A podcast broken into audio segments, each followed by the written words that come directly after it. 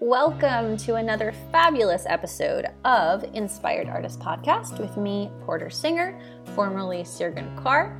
Today, I am speaking with my dear friend Andy Flax, who is talking about her interests in astrology as it pertains to how we are moving forward as a civilization, how we are going through these periods of kind of uh, guru worship and realizing that that era is kind of antiquated and how we're going to have to tap into our own resources here. And she is using astrology to tell us the different dates and portals that we're moving through. Um, she's also relating this to what's going on in the Kundalini yoga world, which is something that I am obviously super interested in, and I think a lot of y'all are too. Please stay tuned till the end because I'm going to play a snippet of her track Professor Saturn, which is as yet unreleased. It is so brilliant and it's um, a little uh, nod to her interest in astrology and her beautiful songwriting. So here we go.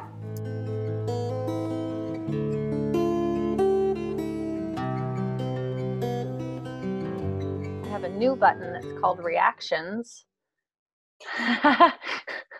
so if I if I send you a clap or do you see that?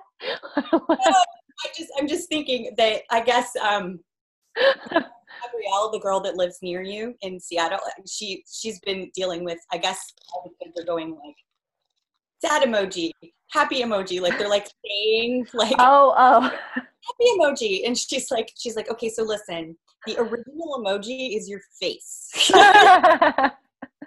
like you can use your face to make an emoji. Just That's cute. Yeah, so I'm I'm curious to see if that will record. That's kind of cool. I like your backdrop with the guitar in the back.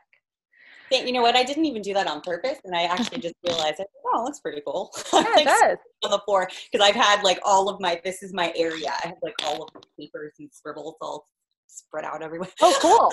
I'm, losing so, my, I'm losing my mind. we are we are talking about something not related to your music today. That's correct, right? We're going to be talking about astrology.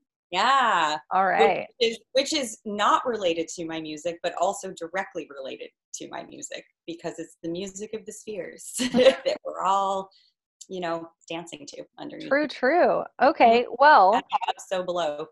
So I, why don't you start? Tell me what uh, you were so excited to discuss this. Um, um, well, this is this has been a this has been um, this has been a long time coming. and can I just can I just say to all the listeners out there, I had to pay Sirgun on my own accord. Okay, yeah, no, I did not. I did not in this. to hold myself account- accountable. All here, all here. This is this is how like how momentous an event this is. I had to give her an accountability deposit that she was allowed to keep if I did not do the podcast. So I'm saying that I'm saying that this is, and we're going to talk about this. We're going to talk about um, the energy that's flowing right now that's available to us as a collective, um, and a lot of it has to do with leaving old, outdated habits and patterns and things that are not serving, which is kind of always the case, but especially right now. Um, so I'm in that process of kind of getting over myself. You know, we all have to really sort of step up and be willing to share what makes us unique with the collective. That's really a touchstone of this new astrological age, the age of Aquarius that we're moving into, is all about um, innovation and freedom of expression and and the being able to be uniquely your own self as a contribution to the collective, which is really like it's how nature works, right? Everything has its place and everything has its service that it provides, and everything flows and it is in harmony. And we humans are no different. So we're really kind of coming back into alignment. And this is a really, really potent, energetic time for that. Um, so I have to interject here. Yes. I think that's super relevant to what's going on for me right now. I really resonate with that. And when you actually, when you used my name, I was reminded that last night I came to this decision that I'm going to go back. I won't say I'm going back, I'm going to go forward with my original spiritual name, which was Porter, because it, um, I won't say because, but I had been feeling so much uh, tense energy in my body from all of the stories that I've been hearing in the Kundalini yoga world, um, the densest of which have been coming from the kids who were sent to India and were sent to random people's ashrams and homes and used as slave labor. Um, and that de- like I was just feeling so tense yesterday. And then I I remembered that I had been wanting to do this for a while and kind of ignoring it because it just seemed too inconvenient given mm-hmm. how many places I'm using Sirgun Kaur right now. Um, and so I just decided to be uh, transparently in process um, and uh, yeah, start using my my name again. So you know, not that I'm expecting everybody to pick that up immediately, but um, I have. That's so beautiful. Yeah. Thank you. you so yeah. so I'm feeling in alignment with this uh, with this conversation right now. So awesome. Yeah. Well, Porter.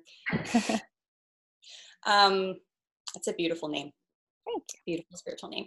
So let's kind of get right. I want to get right into it. So I want to kind of clarify um, what astrology is, you know, or at least like how I view it and how I would like to to speak about it and present it uh, to the world. It's it's not a fortune telling tool.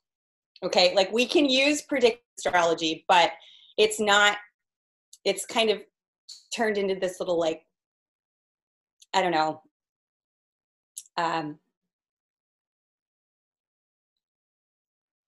I have a thought that I can't form. I'll come back to that, but it's okay. it's not a fortune telling tool. It's it's the keeper of cycles and archives. Okay, and um, it's the cosmos can be like it's the architect of time, and it's it's not to tell us what's going to happen to us because we are that is ultimately up to us. You know, it's it's freedom of choice. Um, it's here to identify, trace, connect, and explain cycles. Um, and it's a chart that helps us navigate time and space. And um, but it's not the captain of the spacecraft. Like you are the captain of the spacecraft. Like or collectively we're the captain of the spacecraft. So it's these planets and signs they're like they're like markers. They're like markers for energy that we wouldn't necessarily be able to see. Right? And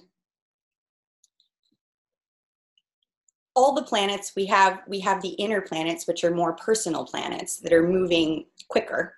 And then we have the outer planets that are more of that is dealing with um, all of us on a on a collective. And we're going to kind of focus on that. We're going to focus on like the mundane astrology today so how it is applying to all of us. Um, and if you want to get more specific with yourself like this so we're, we're getting into sort of like the collective zeitgeist like where we all are. And if you want to get more specific you can get your natal chart and look where those specific placements are for you. So at the moment of your birth you kind of inhale the stardust you know you're made you're like a you're like a picture of what the cosmos was doing at that exact time. Mm-hmm. um, and these are just it's really just all an alchemical process so we have all these things that are that are moving and interacting with each other above us and are made of that same stuff. So it's all interacting within like the container or the test tube of your body. And you can look at it in that way. You can you can bring it down that small you know to the whole alchem- alchemical processes that are happening. Um, I'm so nervous. this is so good. No, I I mean, you have used like over 10 phrases I think would make the best song lyrics ever. Um, and if I look down, I'm taking notes. um, and I think you're doing great. So continue on. also, a lot of it too is um, being astrology is also it's an it's an art form too right? Like it's a it's a cosmic science. But it it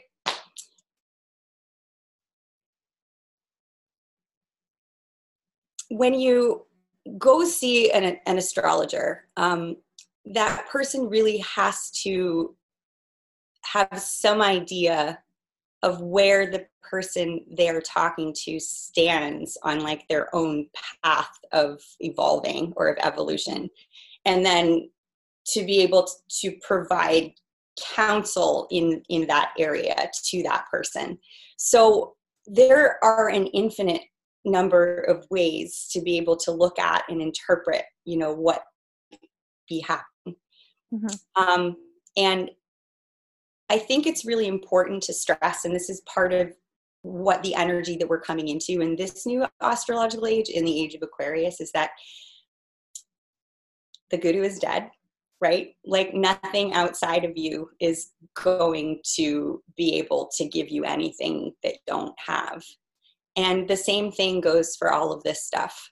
And I want to stress that right at the beginning before we really get into it is that it's all well and good like you know people your people are going to listen to this and you're going to go like oh yeah that resonates with me or yeah da, da, da, da, da. i know we can relate in that way but it is so beautiful when you can develop your own relationship with these planets and the planetary energy and make them personal to you and use them as teachers and guides and and begin to kind of feel the different energies and how they're interacting with each other.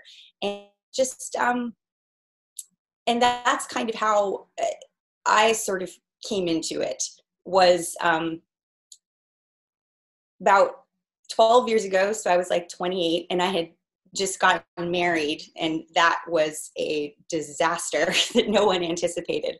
And i kind of like hit like the bottom. And i didn't have anywhere else to look but up. And there was a total restructuring of my belief systems and how i perceived the world around me. And the it just kind of fell into my lap like i hadn't been interested in any of this before and all of a sudden like i started it just opened up my experience and my consciousness and i be, began to be able to relate to the planets and the different energies and to be able to feel what was happening sort of inside of me first. And then i would look up and be like okay well what's going on? And i'd be like oh my god that explains it. So it's like it's like the astro it's like weather you know mm. that and passes through you. So you still get to choose how you're going to act and react within those those energies. But you can it can help you understand just whether you need an umbrella or not you know what like what why certain things might be happening or what's causing tension mm-hmm. if that makes sense. Um, and the reason so we'll actually we'll start there. So saturn is a heavy hitter um, in terms of planetary energy. He's like the the professor, the the big papa um, disciplinarian of the zodiac. So Saturn kind of deals with like all the not fun things that we have to kind of deal with. So like um, time, discipline, karma, um, limitations, um, restrictions, all those kinds of things. And if you think of like the physical body of Saturn, it has its rings around it, right? So that's like limits. Um, and then if you think about Jupiter. Can I interject before then? You have like an amazing song called Professor Saturn. Can I use that at the end of this? Can you what? Can I play a little snippet of that at the end of this or the whole thing? Yes. Okay, cool. It's a day of yeses. awesome. Yay. All so, right, Jupiter. So Jupiter would be the the kind of they they sort of work in tandem. So Jupiter's the the the opposite expression of that. So if Saturn represents contraction, so it's kind of the exhale, Jupiter represents expansion. Jupiter will expand everything it touches and it's got kind of a, it's got a less heavy energy than than Saturn. If if if if Jupiter represented everything you wanted in your life, your wildest dreams. Jupiter would be that island over there, holds all of that. Saturn would represent the boat that you have to build to get to the island. So you have to figure out how you're going to get the money to buy these supplies and then you have to go get the supplies and then you have to put your team together and you have to hammer in all the nails it's it's it's the it's the building mm-hmm. and how to deal with these cycles in time um, and saturn takes approximately 28 ish years to circle the whole solar system and when it gets back to the exact place it was when you were born that is called a Saturn return. And if you maybe haven't been taking the cues from Professor Wait, Saturn, married at 28. That was your Saturn return. I got married at 28. no, I got, yeah, I got married at 28. That's pretty interesting so what what will happen and you know how like a lot of people go through that like right before they turn 30 or like the 30 like crisis like who am i what am i doing it's that's saturn energy mm. that's that's saturn going okay so you've been you've come this far in your life and you're not dead that's great um you doing the things that are in alignment with who you are at your core with the nature of who you are and what you're i don't I've, I've decided recently like when we say like the purpose of life like what's my purpose something was bothering me about that and I, i've kind of i like to think of it now as like your your nature like what nature you have mm-hmm. like to share if that mm. makes sense it works better for me. Yeah. Um so yeah so that was kind of that was my saturn return and it was terrible. And the Saturn will, if you're, it will, it will just completely restructure everything which is really really uncomfortable. Some people you know have kind of kept up on a path and have heard you know the those whispers and have taken the advice of of, of saturn and, and they don't they might not necessarily notice like that big of a shakeup mm-hmm. um, so what's going on right now is we have some heavy hitters, which is called a stellium, and that's when there's a bunch of planets kind of grouped together in one sign. And we have Saturn, Jupiter, and Pluto all in the sign of Capricorn. What did so, you call it? A stellium? A stellium. Stellium. Like like steel? Yeah, like S T E E L I U M so it's just a a configuration of, of planets that are all in one space and they're all kind of dancing with each other mm-hmm. um, and you can think of it like so the the planets are like the actors and they all possess um, you know a certain energy and then the the the signs are the characters that they're going to play and then the houses that the signs fall in bless you. I muted that, thankfully. Go ahead. the houses that the signs fall in um, are the situations in life where those things are going to play out. It's like the scenes. Mm-hmm. So, and the right houses now, are when you like say the planets are in Capricorn. That's the house. That's the sign. Okay, so what's the house? So the the houses, um, they're not really going to matter right now with okay. just what we're talking about. But if you want to get more personal, you're going to look at your own chart and you're going to find um, the planets, the signs, and the houses. So the sign is like is is the character that the planet is playing, and then the house is going to be what situation in life is going to bring out this character. It's like the scene, it's what you have to deal with. Mm. So, like, for instance, like the first house is going to deal with the self, the second house is going to deal with finances and value, the third house is going to deal with communication. Mm. So, you're going to know that if you have a bunch of planets in your third house, that there's going to be something with communication. How is that communication going to play out?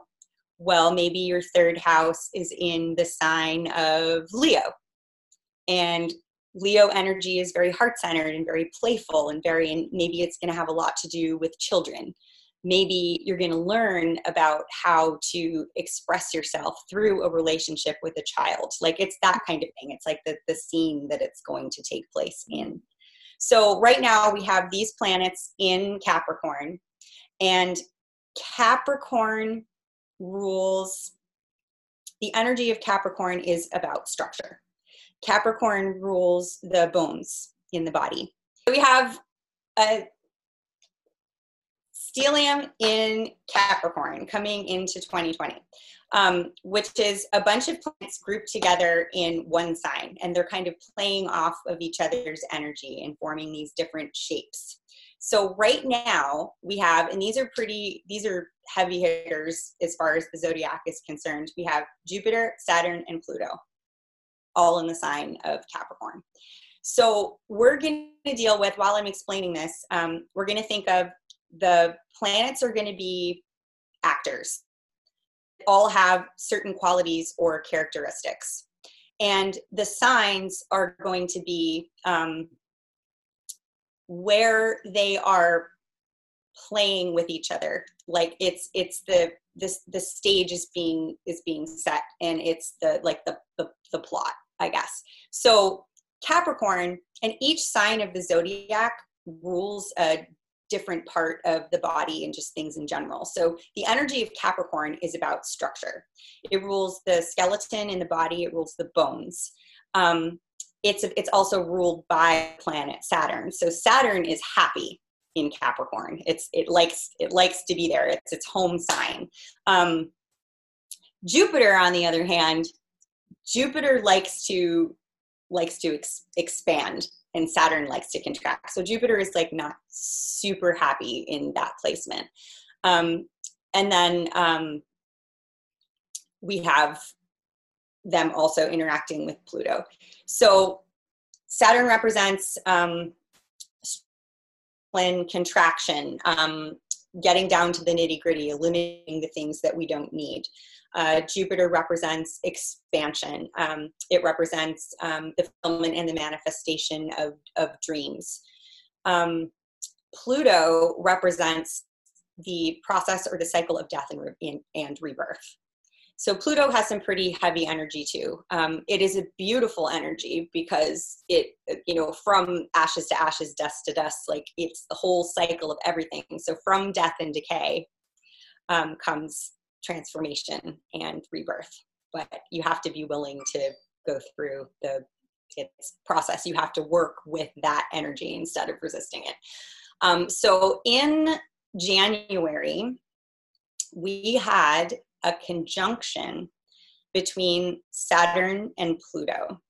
So a conjunction when two planets are relating to each other and the energy between it the energy between them their individual unique energy is enhanced by that connection. So if we think about pluto being death and destruction and transformation and saturn being about structures when that energy met and came together it is a dissolution of structure. And hmm. if we look around now, we can see how that is affecting us. Um, and that is on a collective, like on a large scale level, and it's also on an individual level. So, hmm moving into this new astrological age, which is the age of Aquarius, there is a very different energy. And anything, any structure that is not built on the foundation of Aquarian energy will not stand. It will not. So, and I'm seeing it like even before this, before, you know, we we were this pandemic happened, the monarchy is falling apart. We had, you know, in our yoga and our Kundalini community, we're having a real dissolution of that structure.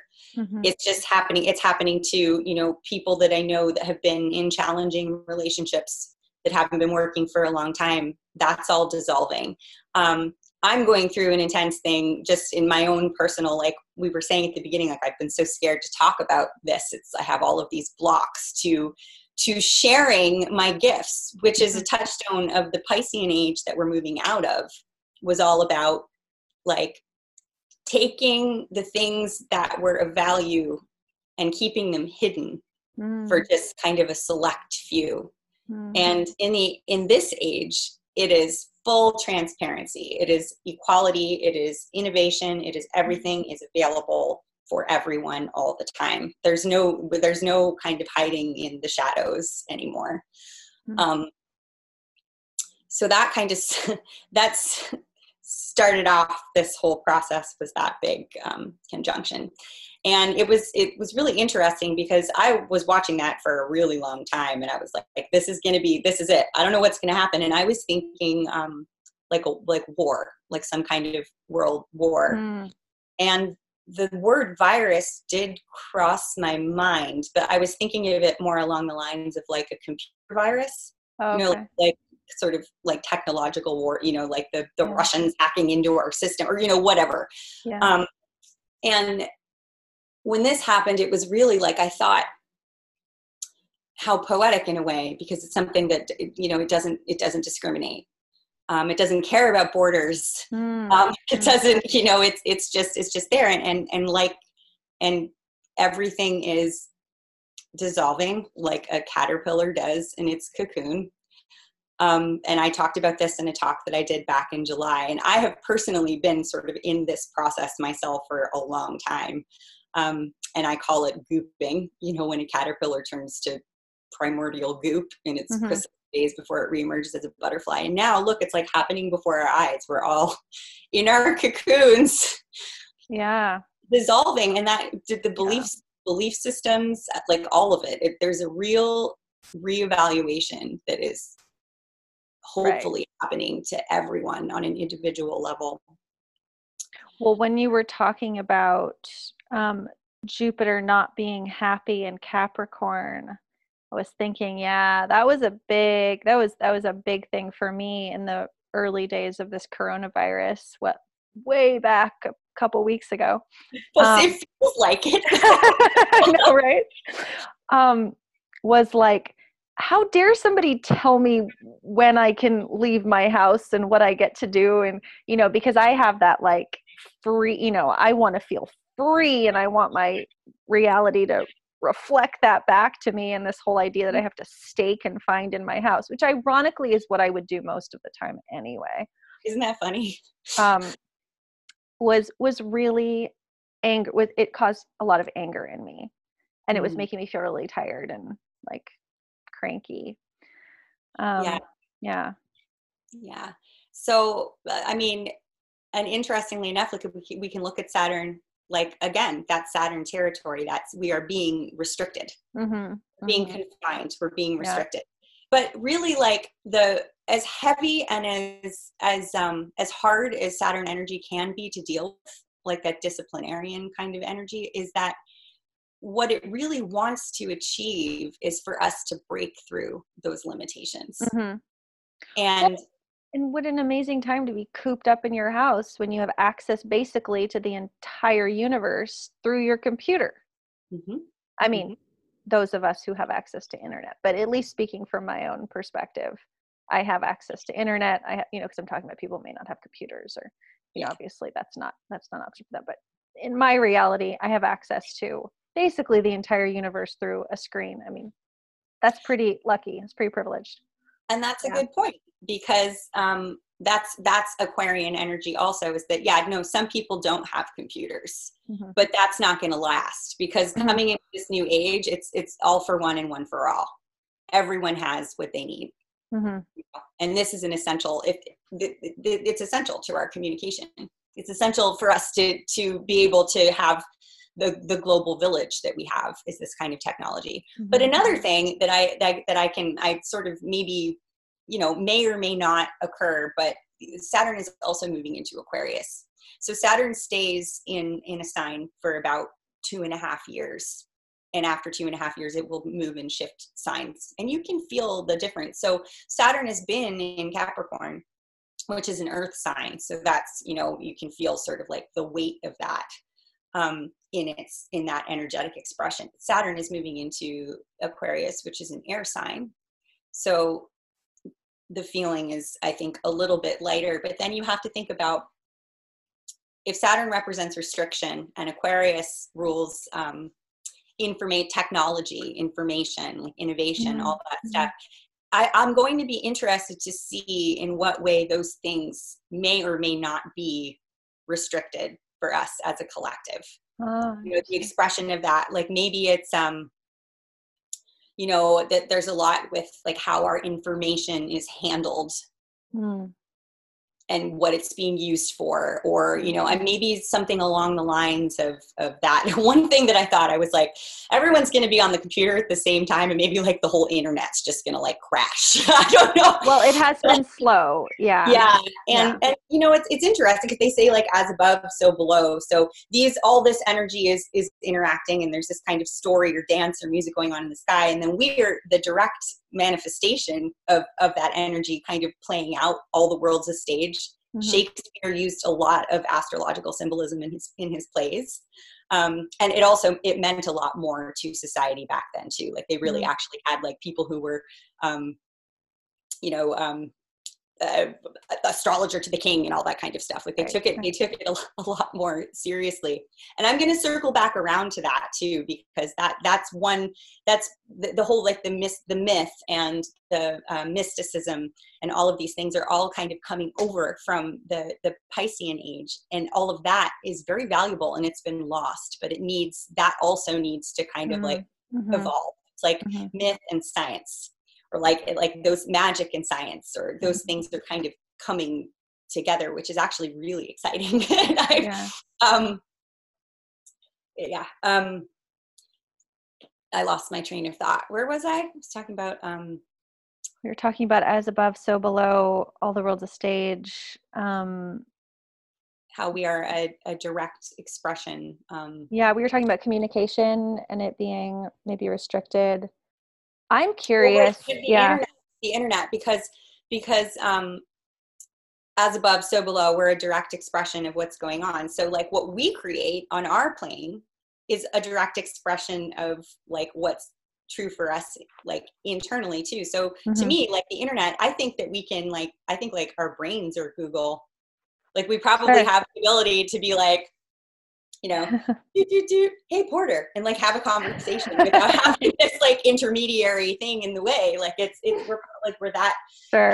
we're probably designed. I mean, we and we're like that anyway. You know, you like you think about somebody and they call you ten minutes mm-hmm. later. It's it's it's just that we we're our brains aren't we kind of forgot how and we have all this matter in the brain that we're just not using so mm-hmm. but like this is the internet you know like we don't actually need so a part of me is kind of like hmm i wonder what's gonna like what could occur to yeah help push us in the direction of actually remembering mm. and like, developing and and experiencing like what that might be like um so yeah we'll yeah. see well, in, in terms of the restrictions on communication, what that made me think of too is one of the early thoughts that I had when I was perceiving this as like a, uh, someone trying to restrict my freedom uh, with the you know staying indoors um, is what kind of precedent it sets for controlling other kinds of freedoms you know like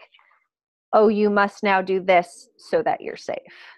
Oh you you know like what sort of and i i can't remember what this made me it made me think of like studying history in high school and um how like leaders would slowly take away people's rights in kind of that way. Like there would be an actual threat and then there would be the fiction of a threat that was used you know that was like continued. Anyway that's conspiracy no, a little that, conspiracy theory there but no and yeah. you know and i want i want to clarify too like i this whole conspiracy theory thing too like like there's there's it's really imperative that we start to be critical thinkers. Yeah, yeah, yeah. You know, and that's thinking outside the box. And people might see that as as conspiracy theory, you know, because, but but a lot of people, you know, a lot of there's um there's a lot of really good points being made, like just things that kind of don't sort of make sense or they don't add up. And I think like asking questions, questioning and having conversations about things like that, I think is really mm-hmm. healthy. I think what, and I'm going to get into our next pattern that we're actually dealing with today as a segue. Mm. Then there, then there's getting obsessed about something. And the next thing that we have going on, and this is going to happen three times over the course of 2020. And the first is tonight. I think it comes exact at like 10 something at night. But now we're going to. So, so this won't air on today. So let's clarify for our listeners April oh, 4th. Yeah. April 4th. Yeah.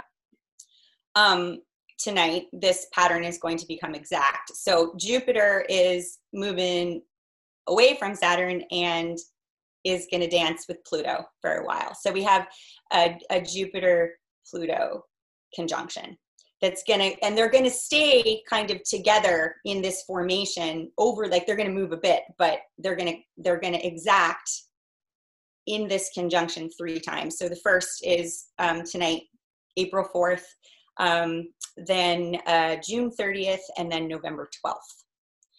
Um, so we talked about Jupiter being expansion, expansive. Um, so, and also Jupiter, it, it's a neutral energy too. Like it, it doesn't care. It, there's no good or bad. It doesn't care. Whatever it touches is going to get bigger. So that could be a tumor. Mm. You know, mm-hmm. like if you have, you know, some like a pattern, a Jupiter conjunction thing, like it touches that, it triggers it, it's going to expand it. Mm-hmm. It's going to expand it. And Pluto again is um, you know uh, transformation um, death and rebirth and it's also one pointed focus so another word for that is if expressed on the negative polarity would be obsession right so what this energy has the potential to do is zone in on something and make it way bigger than it is or that it needs to be um, in your own mind. So I will share with you how I have been expressing or how I, and I realized it and kind of cut myself off, but I started. I started to look at astrological charts and patterns in because uh, like people who have died of lung related mm. diseases. Um, Gemini rules the lungs, and I have my moon in Gemini in the eighth house, which is like the house of death. So mm. that can mean that could mean trans, you know, the re, like the death of the ego, the transformation, like all that stuff, or it can be like your physical death. So I saw that. Of course, there's there's no way for me to ever, you know, like there's no there's no absolutes. It's just potential and energy. Uh-huh. So I saw that, and I decided to one point focus on it. You know, okay, so the moon in the house of death, the lungs, like, I'm gonna die of the coronavirus. Like that, that's how that turned into. And I got myself kind of into like a bit of an, an obsessive um, uh, spin there for yeah. a minute. And and so I'm I'm saying this because this is this energy is going it it's this is a long term energy. This is not a short term term transit. Mm-hmm. So the potential to go off on those spins is way greater than it normally would be. Mm-hmm. So it's extra important that we're watching our minds, you know, yeah, where, they, yeah. where, they, go, or making mountains out of molehills. Like that's your choice. If you want to express your energy like that, if you want to pick a fight with your significant other about i don't know who left the top off the sugar bowl then like that is going to potentially turn into world war three. Like, like you go okay. it'll, it'll it will it will expand. Um, another way in which um, um, jupiter and pluto we can see how that expansion has been occurring already is um, the way that the pandemic is spreading.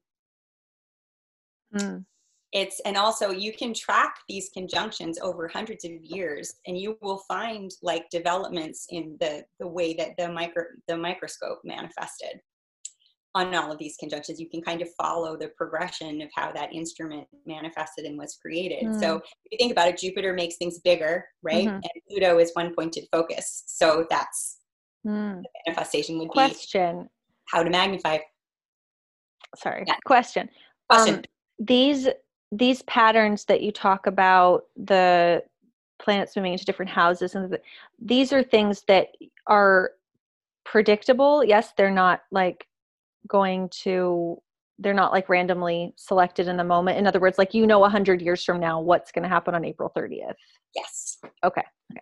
you the, the pl- planets have their ellipses and their cycles Okay. Um, and I mean, I don't know. I mean, I guess we can't ever really see the future. Like, I don't know. Maybe we'll get maybe some planets will fall out of the sky and we'll get new ones out of. sure. Okay. Okay. But barring that, it's yeah. not. It's not kind of like uh, I don't know. Like if you plant a seed, it may or may not sprout, kind of thing. Yeah. No. No. It. We. You. We can predict. We can predict okay. where it's going to be. Um, we can predict based on how we interpret and have experienced their energy and you can go back and you can see these patterns. Like um i'll give you an example. Um, we'll go back to the saturn and um, jupiter conjunction that i was talking about first that started in january or that happened in january. Um, so the last time that that exacted in the sky was in 1982 so that was actually that was the year i was born. Mm-hmm. So people in 1982 have natal Saturn Pluto conjunctions.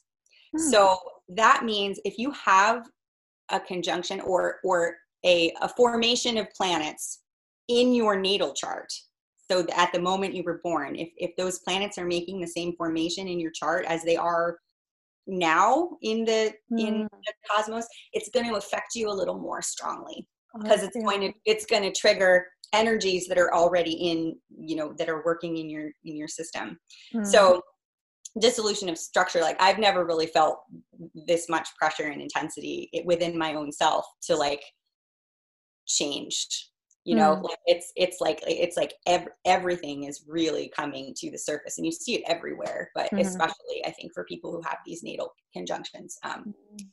and in 1982 what happened um, kind of redrew the economic landscape. There was a global recession. It was like the trickle up kind of economics of Reagan and Thatcher um, that kind of they focused on like capitalism and corporate greed over the middle class.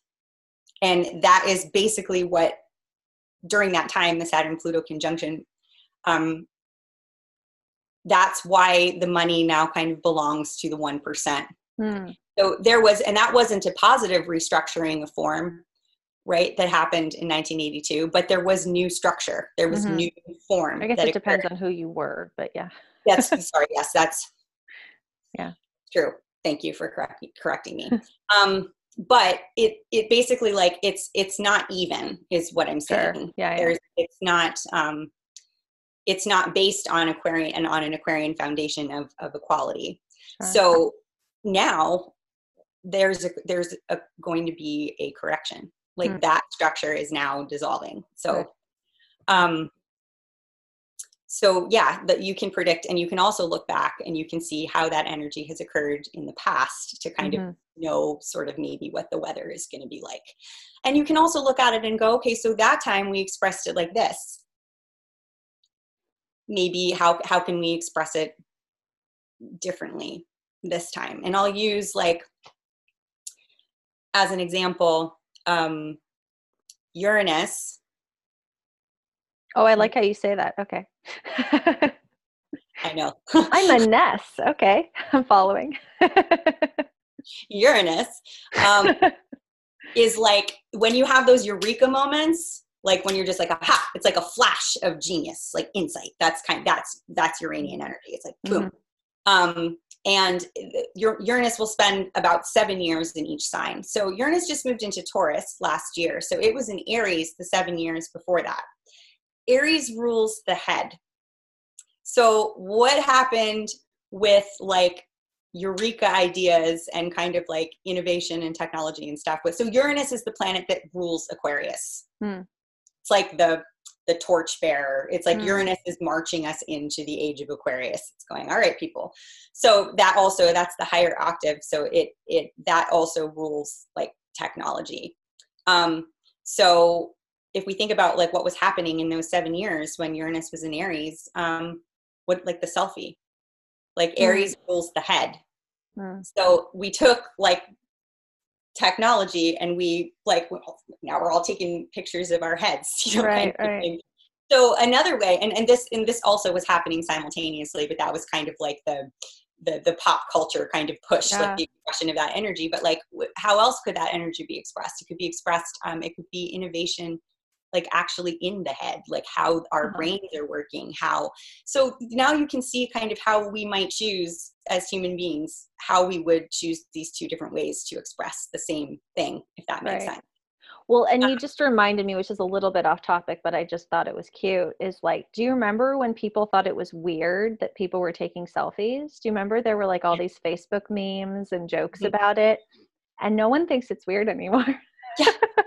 Yeah, became it became like just part of the it's the new normal. Yeah. It's the new normal. It's the new normal. Yeah, for sure. Um, so, so yeah, you can look back at those things, and um, so now it, I, I mean, I attribute the Jupiter Pluto um, conjunction really to to make to really taking taking the virus, you know, one pointed focus sort of thing, like under a microscope, and Jupiter. went, bleh. Right. So And it would you expect like more deaths on that type of day, for example? I mean, not if not necessarily, but could that be an expression of it or? could be i mean i'm i'm reluctant to comment on that because i i don't like like like like i said like there ultimately there are no absolutes um it's Mhm. it's possible um i'll give you like i can give you an example um if we look at what happened within our kundalini community and Mhm. how this um, and for those of you who are not partic- who don't know or don't participate in this yoga like um, somebody came out with like a tell-all book of their experience with sort of the leader of this form of, of yoga. And it was not actually new information. This had been around. You could if you knew what to look for you could look it up online. Um, there was a, a lawsuit like it was all but it wasn't kind of like it didn't spread out to the masses or become like public knowledge Mhm. but Jupiter and Pluto weren't dancing together back then. They weren't making this formation. So now she comes out with this book, and Jupiter and Pluto are there, and Pluto zooms in on it, and Jupiter touches it, bam, everywhere. Everybody Mhm. knows. So, like, you can kind of see it how it would express itself there too. Yeah. So now you can kind of see like how like, and it doesn't matter whether you have this language or not because you're still going to express it. Like I remember I said to you earlier this week, Sirgun, because you just released a song, right? The Labai song, and I, I Mm, that is mm. that is the perfect day to release that song because how I just explained, like it's spread, it, it will spread. You know, it will get to more ears. It's the potential for Mhm. that to happen. The energy for that to happen is supportive Mm. in a, in a positive way. Um, but you didn't have any idea that that was happening, and you chose to do it anyway. So like. no, it- it was funny. It's it doesn't matter it's just kind of it's sometimes i think it's for myself it's nice for me to be able to know because then i'm like oh you know it's validating or it just helps Mhm. you kind of understand things more Mhm. um, were you gonna ask were you gonna say something I was talking with someone whose podcast is also going to be um, published on this stream, or whose episodes we've published within this podcast. Um, her name is Nadine, and she shared one of the stories in the the Premka group. And as she was talking about, you know, how the same thing you just said, like all this information was available before; it's been available for years. A story is such a different thing than information, right? What Pamela released, Pamela Saharah Dyson, who wrote the Premka book, she gave a narrative a complete narrative like a story from beginning to end. Perfect. Right? Sorry, going. And and so even though the information was available before now it was like it's like when you watch a documentary and somebody digests all the information and selects something to make a story right?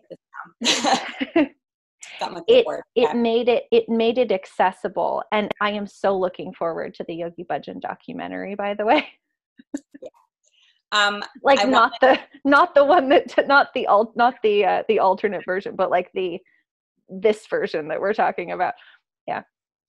this is a perfect segue into the, na- the um, this, this, the stories, Mhm. the stories, the myths, the stories. Mm, Um, mm. human beings, we like the drama. We like the stories. We like the narratives. We Mhm. like it's art. It's what makes everything interesting. Like how I was talking before about the alchemical, um, the alchemical interaction of the of this, planetary energy. I'm not sure if we're going to edit that part out or not. So I'll go back for a second. We can like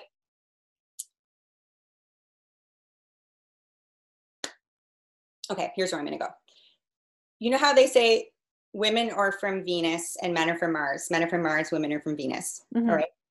Um, if you look at the myth or the archetype, the narrative, the story around what that means, Aphrodite, goddess of fertility, of femininity, of all these things, Venus, right? A woman. Um, Mars, god of war. Um, you know, that like uh, linear, forceful, strong, duh, man, masculine, okay. Um, they were describing those two different qualities of masculine and feminine energy, right? Um, these the the Romans and the Greeks and the people Mhm. who came up with these. Um, but if you look at Venus, if you if you if you actually look at the physical planet like Venus, um, there's a lot. There's copper in the crust. Like that's kind of like the alchemical element of Venus is copper. If you think about the qualities of copper, copper is um, it's aesthetically pleasing. It's receptive. It will um, bend under heat and make jewelry. Does, does all these things. Um, it's also very important to the to fertility the balance of copper in the body it's actually what makes the the egg in the uterus like attached to the to the lining um, you have to have the proper copper balance in your body um, and then if you think about iron um, the element the alchemical element for for mars is iron. So what like what are the qualities of iron? It makes it makes weapons. Um, alloy to steel it's magnetic it's forceful it's it's describing the qualities of of masculine energy. Mhm. so these myths and these stories and these archetypes these they were just trying to describe the the smallest the elements the alchemical processes of all of nature but they didn't have the science. They Mhm. didn't have the telescopes. They didn't have the microscopes. They didn't have what we have now.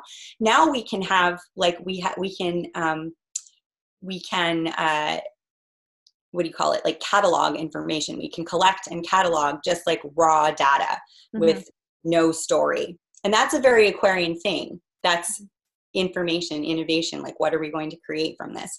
And we need that and that's beautiful. Like science and all of that is is like we wouldn't be where we are in we wouldn't have any of this you know if, if we didn't focus on on that kind of productivity and the information and stuff. But those stories are so rich and there's so much there's so much to learn in symbolism. It, it's bringing raw information and data is lacking soul. Mm.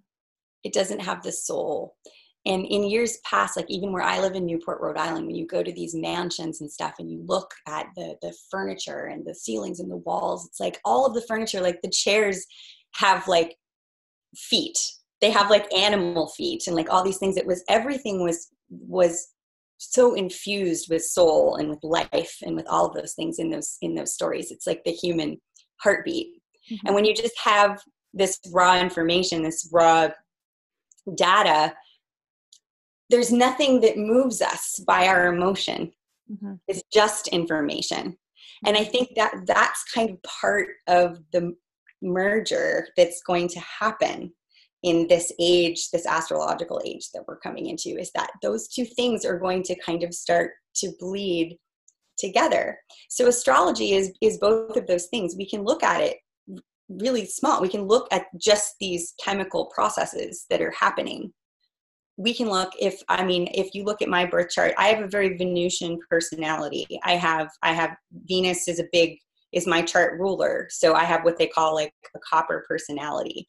So i don't do super well under pressure. like i have to be kind of like copper when you heat it it just goes bleh, you know? I, have to be kind of alloyed to people who have different elements stronger kind of kind of and there's nothing wrong with that. That's just mm-hmm. part of my nature. I have other qualities mm-hmm. you know? So it we can look at it like that. We can look at it just like these chemicals interacting and you're not getting along with someone. There's something that's happening there. Right.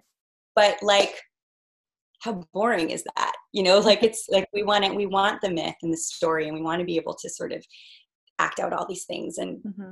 and you know jesus was a prime example. He was a person um, maybe who walked the earth you know and he taught and spoke in in in parables mm-hmm. in stories. Right. And what I was really excited to, to talk to you about, one of my great, my uh, my discoveries of the last couple weeks is I've been looking at, um, I've been reading the Bible. Mm-hmm. I have. I grew up um, in with Catholic upbringing. I went to a Catholic school, and I was a church cantor too um, for a bit. And um, what I found was I have to read it.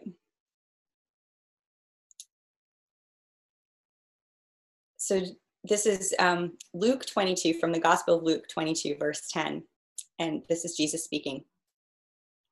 He said to them, Behold, as you go into the city, there shall meet you a man carrying a pitcher of water. Follow him into the house where he entereth in. Aquarius. Oh, okay. I didn't understand this when you said it to me. I understand it now. Go, go ahead. Aquarius I love how you just didn't even ask me to elaborate. well, I knew I wanted to talk to you on the podcast, Andy. Fine. Um, um, Aquarius is the water bearer. Like that is the glyph of Aquarius. That's the constellation of Aquarius. Is a mm-hmm. man in the sky with a pitcher of water, and he asks us to follow him into his house. Mm-hmm. We are moving into the house of Aquarius. So I was kind of like, hmm, that's really interesting. And one one astrological age lasts approximately like 2000 years like 2000 i think the age of pisces was like 2025 years or something. So and that started with the birth of christ with the birth of jesus is how we measure. Um and that was the age of pisces. So if you think like the glyph of jesus like the jesus fish the glyph of Pisces is the fish also. Um, I kind of, and this is just kind of my own, this is just coming from me, but I was like, I wonder if like an age, an astrological age is kind, it kind of works like dog years, like 2000 years in the, is like one year, like one hmm. step mm. in the mm. process of humanity evolving. Mm.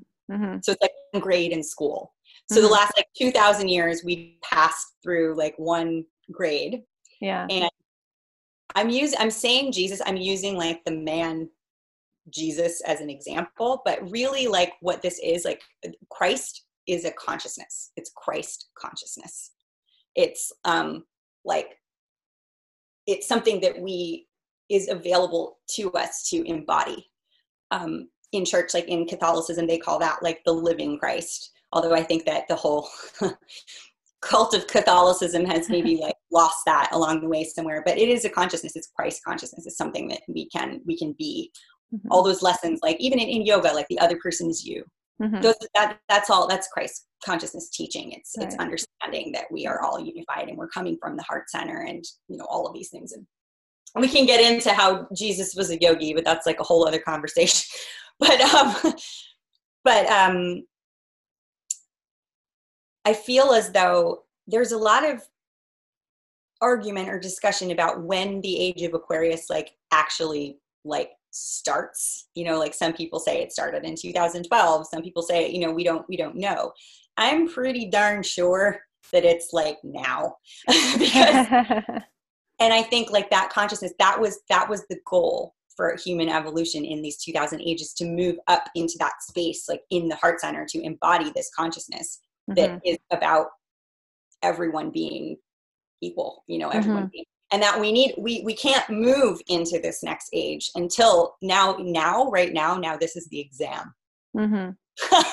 this is like the exam you know like can you move can we move mm-hmm. as a collective into this new frequency. Yeah. Um, and then he said, uh, And he said to the 12 disciples, teaching them to observe all things whatsoever I have enjoined you, and behold, I am with you all the days until the completion of the age. Mm. So I was kind of like, hmm, that's really interesting. And like how everything is dissolving right now, it's like Aquarius, the, the glyph, the symbol, the archetype has the pitcher of water and he's pouring it out over mm. the earth. So it's like all of the Pisces is a water sign. So it's like everything that we've collected in this last 2000 years how we've evolved is now kind of in this container and it's being dumped out on everything to sort of flatten it mm. so we can come into the new age with with our new with new parables new stories when you when you read that did you hear what i heard? Because i heard jesus saying after that my job is done basically. Yeah. So this so this is the end of the age of jesus Mm-hmm. This is my. I want to make that clear. This is yeah. no, I'm personal interpretation. Okay. none of these none of these statements have been evaluated by the FDA. no, they have not. hey, you um, stole my joke. but the other the other thing that I've I've been reading a lot of like alternate the alternate history of the coronavirus or alternate you know perspectives on the coronavirus, and one of them that I read which I thought was interesting was this idea that the virus is basically a an excuse for the people who did not sign up for this next age to now depart the planet. So their souls were you know their souls were intending to be here during this time. They're not interested in pursuing the next age in this iteration. You know maybe they will come in as different I mean, beings or whatever. Oh that was interesting perspective. It's very interesting. And another interesting thing to to observe is that the the word corona is actually that means crown yeah in spanish yeah. and um, when you have a baby when a woman has a baby when she's in labor she crowns mm. so it's almost like it's it's cool because it's like mm-hmm. humanity like we're crowning like we're about to well that also makes kind of like the the crown of thorns mm. yeah yeah it's it's it's all it's all very interesting. There's an infinite number of ways. See this is what would happen if we if we didn't have the freedom to be able to to put our soul into it to tell the story to change the narrative. Like it is it is like it's so important for the hearts of human beings right. to have to yeah. be able to to yeah no i was going to say because you know 50 years from now um, some kid is going to read in a history book that there was a period of time where you know people had to remain indoors and all the restaurants shut down the schools closed no one really knew what was going on. I mean that's a really different thing to read than to listen to your grandmother tell the story of oh my gosh i was just so blessed to have bought all that toilet paper and kept it in my garage you know?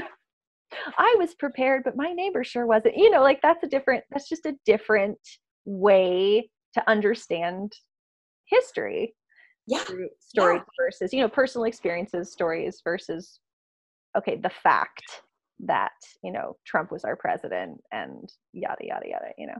Yeah. Yeah it's because the way that i the way that i kind of um, and this is when i was talking about how it's really important to develop your own relationship with with the planets like with mm. astrology. Like you are like and part of coming into this new age is we don't need the middleman anymore. Like the guru is dead. Okay we mm-hmm. can look at jesus as being a guru. He was a middleman. Mm-hmm. he was you know the person that was representative of something that could connect directly to source. We can all connect directly to source. Mm-hmm. um it's kind of like i like to think of it like like a carrot. Like a carrot like the sun is the food for the carrot. So it will take it like that first degree, like no degrees of separation. Mm-hmm. Um, and then we, but we can't do that yet. Like we don't have the ability to process the sunlight. Mm-hmm. So we have to eat the carrot. So that's the middleman. Yeah. Right. And then the way that we deal with food, like we process it. So it goes through all these different filters, you know, and then by the time we get it, it's like a hunk of nothing. Like it, it mm-hmm. has no, none of that source energy still in it. And I mm-hmm. kind of feel like the and not just jesus is like the prophets and a prophet is a person who reads the signs of the times and isn't afraid to like get shoot in the face, like shot in the face. I, feel, I, feel, I feel like a lot of prophets not afraid to show up on a podcast. They all die. Yeah. Um, but um, I wonder if they had their moon in the eighth house in Gemini. Pluto Jupiter obsession. Don't don't don't do what I do. Um, but um, but it's the same. Like so, we don't. It's like so the prophets they get this information like directly from source like this is what's happening but because the rest of the masses aren't evolved enough or, or choosing not to do it mm-hmm. they tell jesus would tell a parable or he would tell a story and he told it to a few people mm-hmm. and then it got passed through a filter or like a processing system like the ear mm-hmm. of somebody else and then it gets passed on and then it gets through the ear of somebody else and then it's kind of like if it's passing through systems that aren't like nutritious i guess like whatever like they're not preserving the nutrition of like the original message like the original source sure. and just when you by the time you get it it's it's nor is it um nor is it necessarily pertinent to that moment in time exactly and it's also and when you get it you read the bible right and it's going to go through your filter mm-hmm. it's going to go through your it's not there's if there's not like a so astrology it's like it works this is working the same way like you have to be able to to have your own relationship with with the energy or with the archetypes or however you want to look at it like there's certain astrologers that only do they want to look at medical astrology so they're going to look at those mm-hmm. alchemical mm-hmm. things you know that i was talking about or they're going to look at um, like the exact rhythm and placement of these planets moving and stuff. That's not how i get there eventually but when i'm looking i'm into the stories and the myths and the symbols. I will sit mm-hmm. in them. I will live in them. I will you know and it's it's so exciting. So that's when i would sent you that thing and i was all excited about the age of it. Like, like you, you you just you're not like in that space of narrative than i am but you'll find your own way to relate to mm-hmm. it you know mm-hmm. so like maybe you're not going to interpret it eh, like that but we're all going to get to the same place mm-hmm. so and for me like I, I know like my own personal evolution coming into this age is i'm a little bit too on the mystic side you know like i will try to explain this because sometimes i will intuit things um, even in medical astrology you know like i'll be like okay i, I see this and um, i'm pretty accurate a lot of the time but i can't like explain it to some because like then it, it turns into like well you know there was um uh, a planet moving through the sign of the fish and then something happened uh, you know and people like the person i'm talking to like i need more of the linear mm-hmm. kind of thinking of like the for a lot of of the. Yeah, for a lot of people, you don't need more. Actually, there's quite a few people who will but believe that what, explanation. But that's kind of what I'm saying is yeah. I think we hit a wall there, like with this because um, there's a lot of people like me and i know that mm-hmm. but it also simultaneously bugs me which is really funny because if i you know if i'm talking to somebody and they're talking in all this esoteric i do it too mm-hmm. but they're also speaking in their own kind of esoteric language that i can't so right. we need like more of a connecting like common denominator sort of like a force which is which is science and mm-hmm. information mm-hmm. and data collecting yeah. and and that is super super like both things are so so important yeah and we have to the people who are sort of more aligned with like the mind of a mystic or sim or whatever like maybe you need to kind of buckle down and get a little bit more like like kind mm-hmm. of plug it into to or wait buddy up with a friend who, who what? or buddy up with a friend who yeah exactly exactly yeah. um, well, it's interesting that you say that because i was going through this whole process even before reading pamela's book and subsequently getting like down the rabbit hole of all of the you know factual data of the allegations and all that stuff because I was not aware of it before the book, mm-hmm. um, at least not in a real way. Um, is the whole the whole kind of process I was going through with changing my belief system, and suddenly for like the first time in a very long time, going like things coming out of my mouth, and I'm going, wait, how do I know that? Mm. Is that hmm. even true? You know, like for example, you're drinking green juice.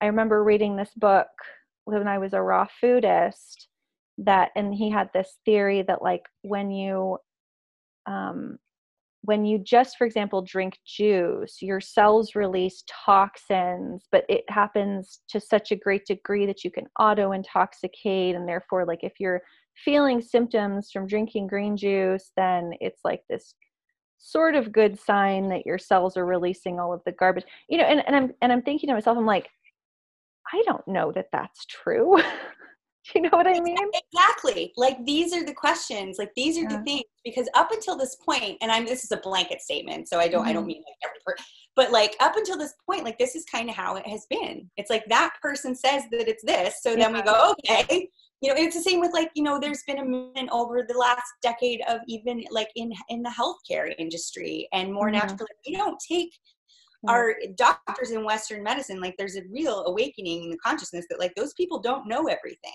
right and you have right. to be your own advocate and right. like just because you go in and somebody says like this is what's wrong with you or right. this is what is or this is what like you know you don't want to take that at, at face value anymore like but i think take, go no, I go ahead. There, there, was a tendency for me, and I've noticed this in a lot of other people, to take it to the extreme of like, because I know that the healthcare professional does not know everything, the alternate healthcare professional must. You've been. Somebody has to have all the answers. What? Oh, you're just using this as a generic example. I'm just using it as an example. Or like the Ayurvedic consultant must know everything, or the yes. homeopathist must know. Like there must be somebody out there who knows more about my body than me, who can exactly. tell me what to do. You know, no, exactly. there's not. There is no. not. Guaranteed.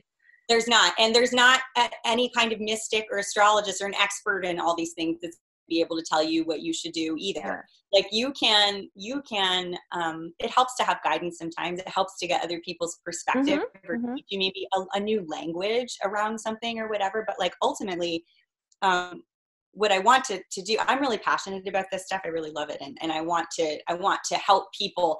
I don't want to be like this is what's happening. You know i, I want to help people in some way to be able to bring their soul into it and to mm-hmm. be able to, to have their own relationship with these things and these energies and the, the stories and the myths if they want to mm-hmm. you know and um so yeah and that's part of i mean jesus was that was all he was all about stories and parables and that's how this consciousness thing like this is how it was taught or at least that's the most famous way and the most famous book or whatever mm-hmm. um and um and we're done. Like the, that this grade is over. Like the we have to all the parables. Yeah. um and something else i went so i went i went down this this rabbit hole. So i noticed the age of aquarius thing. So i was like okay he said to meet a man with a pitcher of water and follow him into his house. Cool. That's now. That's that's happening. We're following we're following him into his house. Um and uh so i went back and i I started to notice this a couple years ago. So let's talk about Venus for a second, because that's going to be that's playing into this whole factor too. So we have we have these heavy hitters in Capricorn. They're all dancing with each other. We have the dissolution. So we have the the Saturn and Pluto conjunction that started to help dissolve all those structures. Now we're kind of coming into the first exact aspect of the Jupiter Pluto conjunction, which is which is going to um, to allow us to have one pointed focus and to to to spread you know whatever it is that we need to expand um venus venus rules our value system so we can think of Venusian qualities like, uh, you know, uh, the Botticelli angels and the goddesses and the, you know, feminine beauty. Um, money like just everything that that's that's fancy and and beautiful and of value. But it also rules it can rules we can when we talk about value it's also you know could be the value of the symbols on the periodic table. You know it's all those things. It's it's the value of what is manifested like on this earth plane and the infinite also. It's a bridge. Mm-hmm. um, when a planet goes retrograde it will appear, it just appears to be going backwards in the sky. It's not actually moving backwards. Um, and I'm not going to get into trying to explain that, explain that, but, um, and all, and retrograde periods are going to last um, a, a, different amount of time for every planet. But what happens um, when a planet goes retrograde on like an archetypal kind of psychological level is um, it gives an opportunity to slow down and reevaluate the lesson or what that planet's energy is trying to communicate.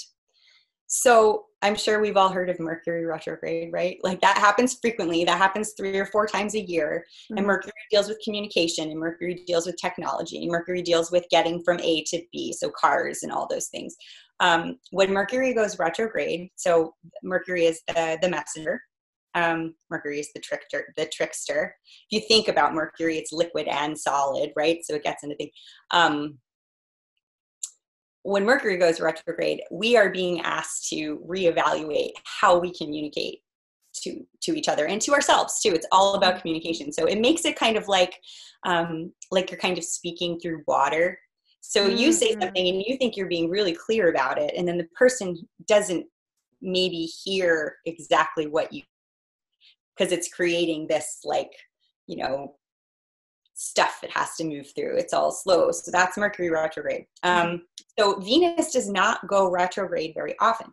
Venus really only goes retrograde like maybe every two and a half years, three years. Um, and I noticed this. Um, I'm getting back into Jesus. I had kind of a, a couple years ago. It might have even been was it the last? It might have been the last Venus retrograde. Um, it was in direct alignment with Lent and Easter and Venus goes retrograde for 40 days. Mm. And I thought, hmm, that's really interesting. Um, so I, I, looked into that, and Venus has has um, eight year cycles, and the way that she moves in the sky, the pattern that, that she follows, is it makes a five pointed star in the sky, so like a pentagram. Mm-hmm. And Venus is both the evening star and the morning star, depending on what point it is at in its cycle. Um, so back, way back with the ancients, they um, they referred to Venus as Lucifer, which is the Latin name for light bringer, because Venus would dip into the underworld, you know, and become like the evening star, and then and then be risen back up based on the pentagram, like the pattern that, be, that it's making in the sky. So the light bringer, Lucifer, the devil, Jesus is in the desert for 40 days, which is why we celebrate Lent, right? Resisting temptation. Um, so Venus can also rule what you have to sacrifice for the things you value would be Venus retrograde territory. So it's it's a reval like how Mercury is taking a look at how we communicate. So it's going to create situations where we're miscommunicating so that we can stop and think about how we want to change that. Venus is going to stop us in our tracks and have us think about what how what we will sacrifice for the things that we value. So are um, we in a Venus retrograde right now? We will be will in May. Um, so the last time it coincided with with Lent, so I just thought that was really interesting. So I'm like, Jesus is in the de- in the desert for 40 days, the same amount of time as a Venus retrograde. They with the devil, they used to call Venus Lucifer, the light bringer. It's I was like, that is really pretty interesting. so I kind of got I started on this path kind of like back then with sort of like combing the Bible for sort of astrological symbolism. Um, but another thing that happened, and this is coming back to, I'll get back to Venus and the age of Aquarius, is um, I went back to the birth of, of Christ um, at the beginning of the age of Pisces, and I found it says, um, and there appeared a great wonder in heaven, a woman clothed with the sun and the moon under her feet, and upon her head a crown of 12 stars. And I thought, okay, well, Virgo, the constellation Virgo, is um, is the Virgin. It's depicted as as the Virgin. It's like a maiden holding like a wheat, like in a, in a wheat field. Mm-hmm. And before, like the way that we think about um, when we think virgin, like the modern day usage of the word virgin typically means like sexually inexperienced or chaste, right? Mm-hmm. Um, but back then it meant like whole unto herself. Wow, I didn't know that. Yeah, it just had a different it had a different meaning. That sure um, changes things, huh? What's that? That sure changes things, doesn't it? Yeah, like like some like something like whole unto herself, like to be able to create life like mm. on your That's Mm. virgin. So the Virgin Mother, she was a virgin. The Virgin had Christ. Um, I'm like, huh, okay. So the constellation Virgo, the Virgin, um, Bethlehem actually means the house of rising bread. Mm. And there's the Virgin in the wheat field making her bread. Mm. Um, and um, a woman clothed in the sun. I wish I could maybe maybe I'll send you. Would you be able to maybe like put in like a picture in the middle of this for people to look at? I could not. do that in the video, but I can't do it in either the um no, not in the Okay. podcast. Well, okay. Whoever's listening, I could put a link if if it's I'll somewhere. I'll send you a link. That Okay. it just it might help to have a visual, but um, I should have been more prepared. Maybe. But uh, the the um the woman clothed in the sun, like so the if we have a constellation Virgo here, then then the constellation of Libra is next to it. Libra is the is the scales, so that's Yeah. like justice and harmony. These things it would represent. So the sun, the sun is not actually um, moving, but but the way that it appears to be moving, um, it would have been clothing the constellation of Virgo, a woman in the sky, in Mm. the moving literally down the legs, between the legs of the Mm, Virgin. Let's think about that. The sun, like the sun, S O N, Yeah, yeah. or the sun in the sky, S U N. It, it, would be coming like out her legs, like being delivered like into the into the the constellation of Libra. Mhm. The moon at her feet, that's kind of where I hit like a uh, or sorry, um, not that part. Moon at her feet would imply if Virgo's here and Libra's here, the moon's here, it would imply that it was, it was a new moon in Libra. Hmm. That's where it would have been, like a position in this in the sky, and uh, the crown over her head, crown of twelve stars. Um, that's where I kind of hit a wall because I was like, well, I don't know, because I was thinking like planet, planet. I was like, that wouldn't really make sense, but I forgot that Jupiter has um, Jupiter has twelve moons, and Oh, Jupiter okay. and Jupiter is referred to like back then, especially like it was a very regal planet. Jupiter represents all great good things, like getting more of what you want. Mhm. Um, so it, it was a regal planet. It was considered to be like the king. So the crown of 12 moon, like this kind of thing. Wow. And I'm like, wow, that's really interesting. So we think like traditionally, like, you know, historically that Jesus was born in December. I think after looking at this, that he was born on the fall equinox. That would be indicative of the fall equinox, where, Oh, where the- okay. I mean, Libra, the fall equinox falls um, in It's Libra. funny the the Mormons I think talk about him being born in the summer or something like that. Interesting. Isn't it interesting how everybody thinks? But um, this is my. That's how I. That's how the the filter that I. The Yeah, filter this is going through. That's that's how I kind of am seeing it, and now this is when it gets really interesting. So I mean, if I don't have the proper software, but somebody could, an astronomer I'm sure has could plug that information. Like when was Mm, Jupiter at the head of Virgo, at the Mm. constellation Virgo, and when was the moon new in Libra? mm. What was that date? You would be able to find it because Jupiter only Jupiter takes like 12 years to go Mm. around. So that's kind of a rare like when the moon was new and Jupiter would be there. it- It's Yeah. not happening every day. Yeah. So I'm sure like somebody would be able to to so like that technically like that's the start of the age of of Pisces or whatever is that that birth. So and then we can go back to thinking that that the birth of Christ is not a man. The birth of Christ is a consciousness yeah. becomes available to embody. So at the beginning of that age, with those astrological placements, that consciousness was delivered unto us, you know, to like embody or to experience. And if Jesus really was a person that walked the earth, um, he was the manifestation. It, that energy was moving through him so that he could teach it. And Libra represents like it is the it's equality, it's the scales, it's the balance of light and dark Mhm. it- it- like the equinox. So that is ultimately what Jesus was teaching, Mhm. you know, like, um, and it's, it's harmony. Mhm. And the Easter is measured by the first full moon after the vernal equinox in the springtime. That's why Easter changes every year because it's measured mm-hmm. by the placement of the moon. So the moon reaches its full expression six months later. So a new moon in Libra in September would coincide with a full moon in Libra in April. Mm.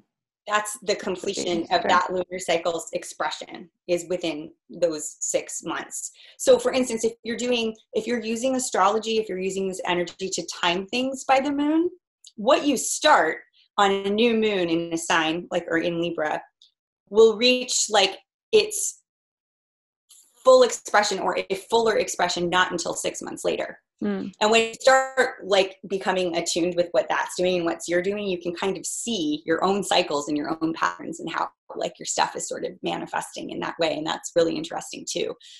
But I thought I thought that was really interesting because it's it's if Easter is on the Libra full moon and Jesus is talking about like rising and we rise on Easter, it's mm-hmm. it's and all of this is going on right now and saturn is moving into aquarius and all this crazy stuff is happening and everything's dissolving next week is easter and next mm-hmm. week is the libra um, full moon mm. and i'm like so convinced i'm like this is the begin like we are really at the gateway to this mm. new age like this is this is the test it just makes it's it's to me it's like maybe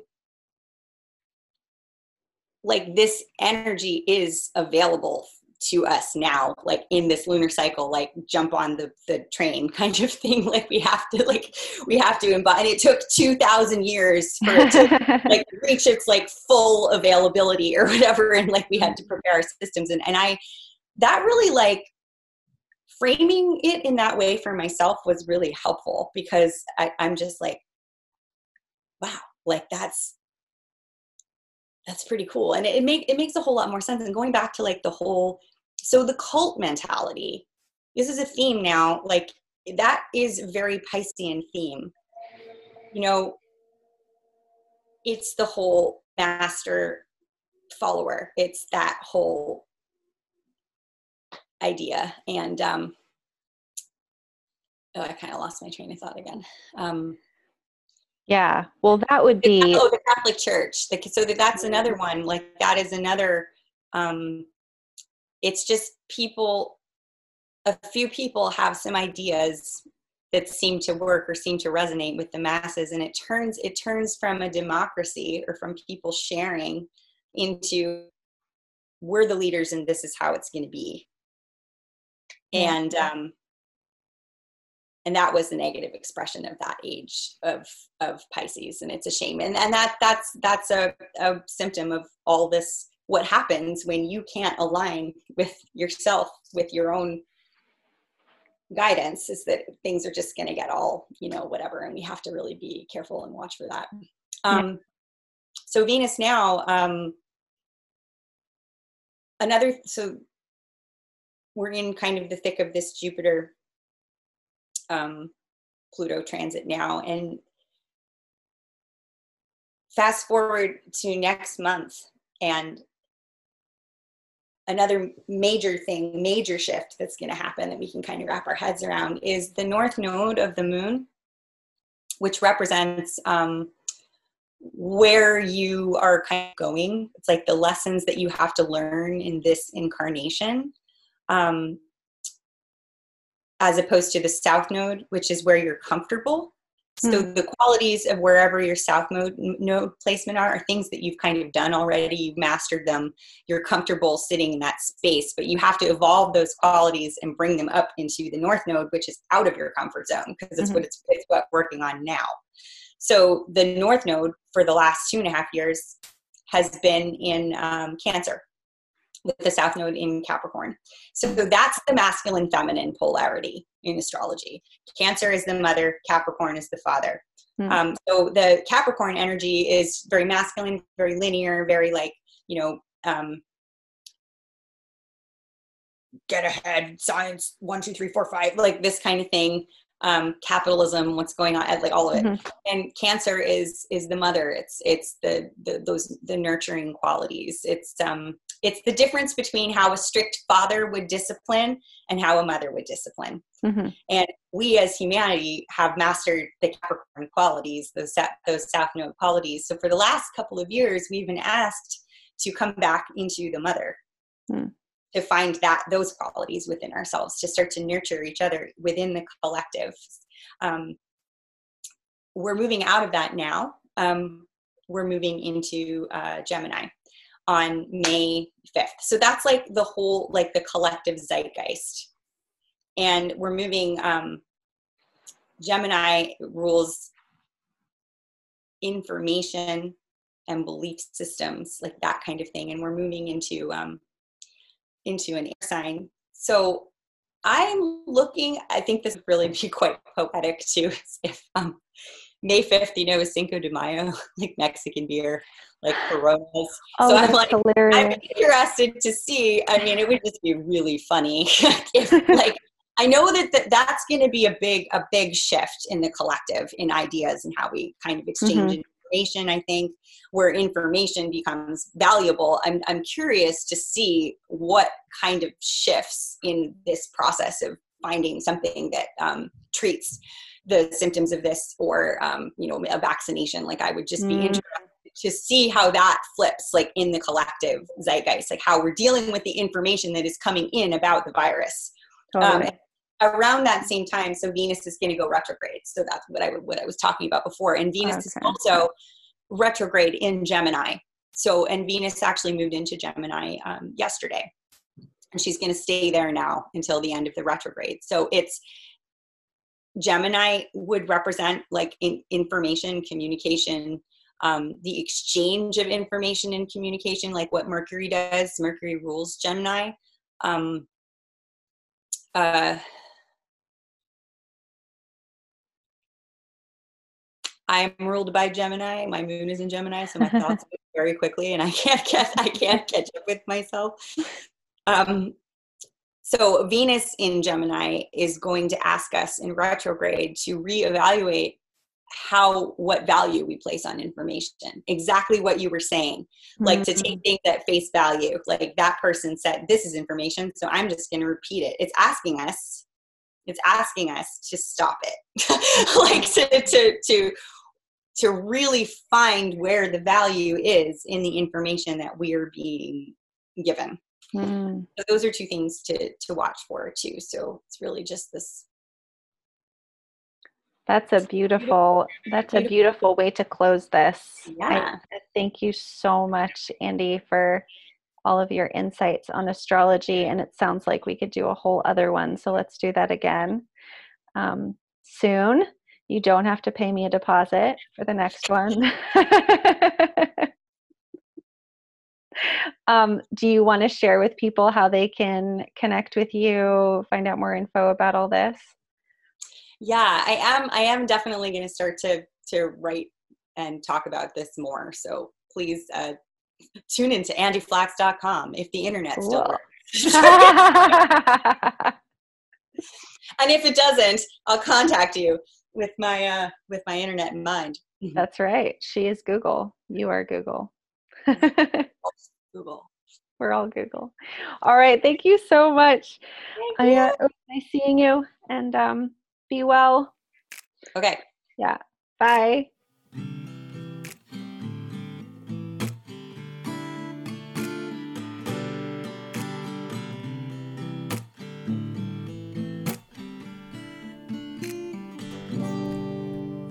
Professor Saturn, you have circled and returned. In theory, I have cheated on every lesson I have learned. Oh, Professor Saturn, must I serve the detention you bring?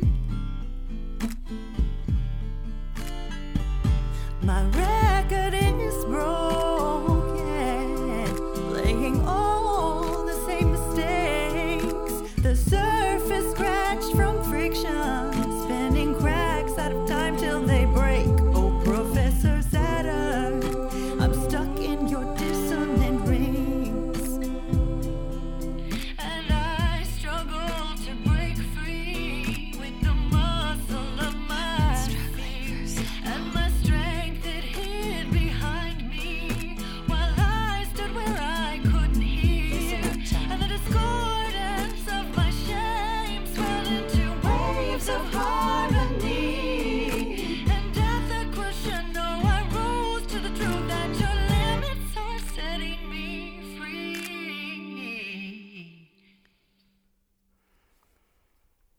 Cause in the shadow of doubt, what is in is without.